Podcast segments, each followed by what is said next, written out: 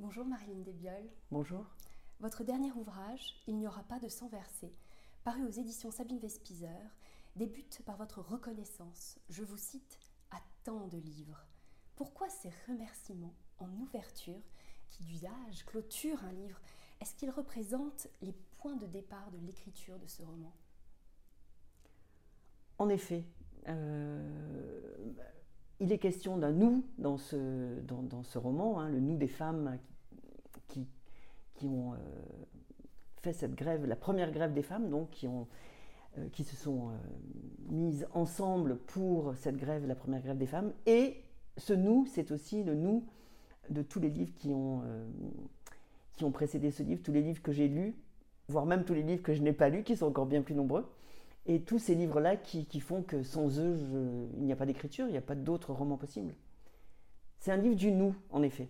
Du nous des livres et du nous des femmes. Vous écrivez dans un premier chapitre intitulé À vos marques Avant de commencer à écrire, l'image de la course de relais s'impose à nous. Doublement anachronique. Dans ces années-là, la course de relais n'existe pas. Les femmes ne pratiquent pas de sport. Cet anachronisme n'est pas pour nous déplaire, ni la souplesse que la physique quantique confère au temps, la souplesse du temps, physique quantique ou pas, la souplesse que le livre donne au temps, et si le roman historique nous entrave, nous plombe littéralement, la course de relais nous donne le départ. Des femmes empêchées de courir, des femmes empêchées d'apparaître, cela fait surgir de nombreuses images actuelles. Vous vous placez à la croisée de quel chemin quand vous décidez d'ouvrir, d'écrire ce livre ah, ah. Euh, En effet, elle a croisé de nombreux chemins, euh, avec le doute qui, habite euh, ben, précisément quand on est à la croisée des chemins et qu'on ne sait pas quel chemin on, va, on va prendre. Donc moi, je décide en fait de les embrasser. non pas tous, mais en tout cas d'en embrasser plusieurs, puisque ce roman qui où il s'agit d'une grève, de la première grève des femmes de 1869, aurait pu être un roman historique, tout mhm. simplement. Mais ce n'est littéralement pas mon genre. C'est pas mon genre, le, roman historique. Euh, et donc, je dois, euh, pour cela, inventer une forme. Je dois inventer quelque chose pour essayer de, de, de, m'en sortir et aussi pour essayer de, euh, de donner une, une forme neuve à une grève qui est assez inconnue, voire même inconnue, euh, et de lui, de lui donner, oui, une forme neuve comme elle est, alors, alors qu'elle était neuve elle-même à l'époque. D'essayer de coller à, cette, euh, à, cette, euh, à ce surgissement donc, de, cette, de cette grève inédite.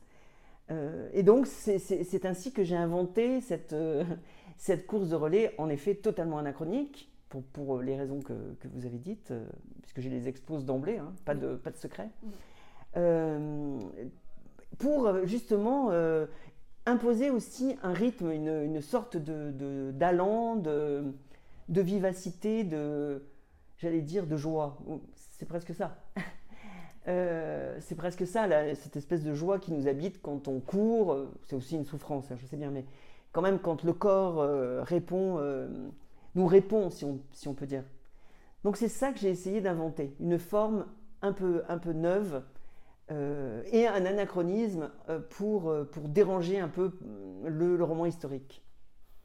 Lyon est le cadre de cette course de femmes, ces ovalistes, mot rarement employé aujourd'hui, dont vous faites une définition à la fois descriptive, économique et étymologique qui nous les rendent vivantes. Faire connaître ce mot à notre époque, ça a quelle importance pour vous? Évidemment, moi j'accorde une grande, grande. J'ai un grand souci des mots et de leur justesse, de leur précision. Euh, je, dois dire que si j'ai écrit ce roman, euh, c'est pratiquement à cause de ce mot, qui est un mot complètement dingue, enfin euh, complètement dingue. En tout cas, qu'on emploie qu'à cette, qui ne désigne que ces femmes. Ces femmes donc qui sont devant un moulin ovale, qui n'existe qu'en France et encore dans une région bien définie, lyonnaise et puis dans le Gard. Bon. Par exemple, en Italie, le moulin est rond. Euh, et ce moulin, grâce à, ce, cette, euh, à, cette, machine et à ce moulin ovale, euh, ces femmes qui sont sans qualification, qui sont en général de très jeunes femmes, consolident le fil. Donc elles font ça 12 heures par jour, debout, devant ce moulin. Et on les appelle alors des ovalistes à cause de l'ovale du moulin. Quand, euh, alors ce sont majoritairement des femmes. Si jamais il y a des hommes, et il y en a, mais très peu, ce ne sont pas du tout des ovalistes. Ce sont des euh, ouvriers mouliniers, ce qui est quand même assez dingue. Mm. Ce ne sont que les femmes qui s'appellent des ovalistes. Et j'ai trouvé ça, il y a déjà une interrogation. Mm-hmm. Euh, et je ne prétends pas dans mon livre, comment dire, clore toutes ces interrogations, bien au contraire. Un, livre, c'est aussi pour les ouvrir, ces interrogations. Mais euh, pour moi, le mot, cette précision du mot, fait revivre, un, fait revivre oui, ces femmes euh, qu'on a oubliées complètement. Mhm. Le sang est un élément central, présent dans le roman, à de nombreux points de bascule dans la vie de ces femmes, dans leur mort. Vous le liez même à la Marseillaise. Pourtant, il demeure encore aujourd'hui trop invisible, décoloré ou tabou lorsqu'il est féminin, ce sang. Pourquoi souligner sa présence de cette manière dans votre livre? Alors, bon, il y est déjà présent dans le titre, hein, il n'y aura pas de son versé. Mhm. Alors, moi j'aime beaucoup les formules euh, négatives qui sont beaucoup plus ouvertes. Vous savez, c'est comme quand on essaie de décrire quelque chose, euh, non pas en disant ce qu'il est ou ce qu'elle est, mais en disant ce qu'elle n'est pas. C'est vachement, vachement intéressant, oui. Euh, et c'est tout aussi, parfois c'est tout aussi précis. Mais hormis euh, cette formule négative, c'est aussi euh, un tout petit déplacement de paradigme, mais quand même, parce que dans cette grève, il n'y a pas eu de mort, hein, ce n'est pas une grève sanglante, contrairement par exemple à la grève des canuts. Euh, et le sang ne sera pas versé, le sang de ces femmes ne sera pas versé pour la bonne raison qu'il l'a déjà été. Mais ce n'est pas le sang des femmes n'est pas un sang héroïque. Il n'y a pas de romantisme du sang, et donc c'est les quatre, mes quatre personnages euh, qui sont des personnages de fiction, hein. euh, les quatre personnages qui vont euh, travailler dans ces, dans ces ateliers et qui vont participer à la grève, elles ont tout à voir avec le sang. Mais ce sang, en effet, qui n'est pas romantique, qui n'est pas héroïque, c'est le sang des règles pour la première, c'est le sang de la défloration et du viol pour une autre, c'est le sang d'un accident domestique euh, de celle qui se blesse en faisant l'herbe pour les lapins, puisqu'on dit faire l'herbe pour les lapins, avec sa, serpe. Et c'est aussi le sang euh, d'un accouchement qui se passe euh, très mal et qui fait que la meilleure amie de la, de la dernière donc de ces femmes est morte en couche. Donc c'est, le sang a beaucoup à voir, enfin les femmes savent ce que c'est que le sang, hein, euh, mais euh, c'est un son, comme vous l'avez dit, qui est caché. C'est pas un son dont on, dont on fait cas. Euh, c'est tout le contraire du sang, ben, précisément, qui est décrit dans la Marseillaise, qui est le sang héroïque, qui est le sang qu'on va verser dans les sillons, etc. Et c'est un, un, petit changement de paradigme aussi, parce que dans la Bible, quand on dit qu'il va y avoir du sang versé, c'est pour dire que ce sang versé va être rédempteur. Or là, il n'y a pas de rédemption. Les femmes n'ont rien fait de mal. Mhm. C'est pas un sang. On n'a pas, on n'attend pas un sang rédempteur. Euh, simplement, on manifeste pour des choses bien précises, euh, c'est-à-dire euh, moins de temps de travail, un, gain, un gain un peu plus, un peu plus élevé, ce qui ne représente malgré tout pas grand-chose, et surtout, mais ça, cette revendication va être oubliée très vite, une chambre euh, à soi, puisque ces femmes sont euh, logées chez le patron. Vous utilisez la forme romanesque de manière à ce qu'elle serve l'histoire. Vous n'hésitez pas à couper ou rassembler, selon la perspective, deux parties du livre distinctes par une phrase continue qui court. Pourquoi fallait-il mettre la forme dans le roman au service de l'histoire? Bah, Pour moi, c'est majeur. cette histoire, pour moi, elle ne peut prendre que s'il y a une forme encore une fois, nouvelle. Nouvelle pour moi. Hein. Euh, nouvelle euh, et qui, et qui, euh, et qui m'engage moi-même en tant qu'écrivain à sortir de mes, de mes propres sentiers. Hein. ces femmes, elles vont sortir littéralement de leurs ateliers puisqu'elles vont dans la rue hurler et, et, chanter. Alors moi, je ne hurle pas, je chante un peu, même si c'est en moi-même, mais enfin, en tout cas, euh, je pense que la, forme, c'est-à-dire euh, mon écriture, euh, elle, ne peut pas être en dehors de cette revendication inédite, encore une fois. Donc, pour moi, c'est majeur. Ces femmes, parce qu'elles ne possèdent pas la dimension écrite du langage, se dépossèdent de sa force orale dans leurs revendications. Peut-on par la littérature mettre en exergue le potentiel de force d'une parole qui n'existerait qu'à l'oral? Est-ce que la littérature peut aider à ça? Écoutez, moi en tout cas, la parole m'aide beaucoup. Mmh. Euh, par exemple, euh, pendant le confinement, moi j'étais euh, horrifiée d'être privée de la parole des autres. Je me suis dit, je ne vais plus pouvoir écrire.